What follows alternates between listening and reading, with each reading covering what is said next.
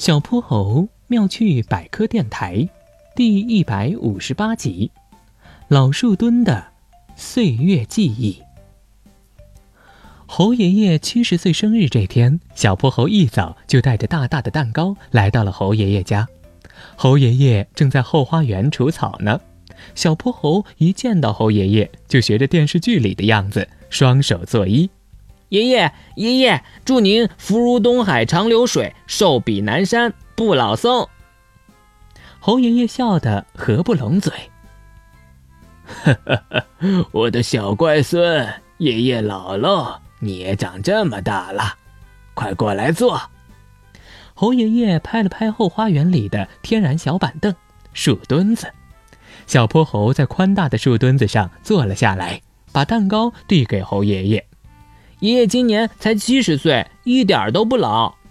猴爷爷放下了手中的锄头，接过蛋糕，笑着感叹：“哈哈，老话说，活到七十古来稀喽，老喽老喽。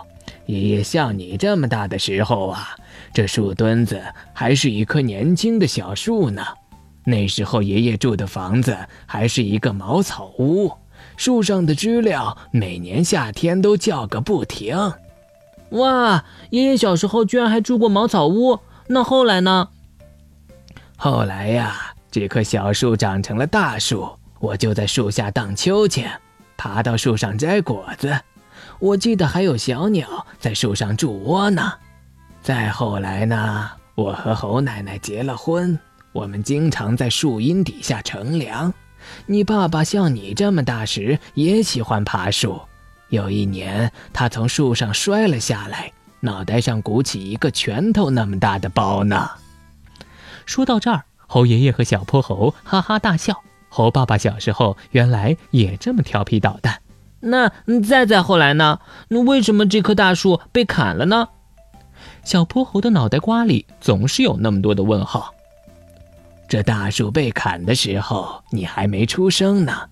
唉，为了盖高楼大厦，这一片的许多大树都被砍掉了。这棵大树也一样，因为茂密的树叶挡住了阳光，也没有逃脱被锯掉的命运。只有树墩保留了下来。为此，你的爸爸还心疼的偷偷抹眼泪呢。要算起来，这老树墩比爷爷的年纪还大呢。猴爷爷说着，轻轻抚摸着老树墩上的年轮。小猴子，这老树墩呀，你猜猜它有几岁？是不是比爷爷年纪还大？嗯，我猜老树墩已经一百岁了。这我就不知道了，但爷爷可以告诉你，你看。这树墩上的年轮就是它的年龄，因为每过一年，大树的树干和树枝都会新长出一层，代表它又长大了一岁。你仔细看，这一圈年轮比较宽，说明这一年大树生长得很快；比较窄的呢，就是树生长得比较慢。爷爷眼睛花了，怎么都数不清喽。爷爷，我来数，一、二、三、四。小泼猴伸着一根手指，仔细数着老树墩的年轮。这个藏着几代人回忆的老树墩，又陪伴小泼猴和爷爷度过了快乐的一天。小泼猴妙趣百科，一天一个小知识。小朋友们，欢迎大家把心中的大问题、小问题在评论区告诉小泼猴。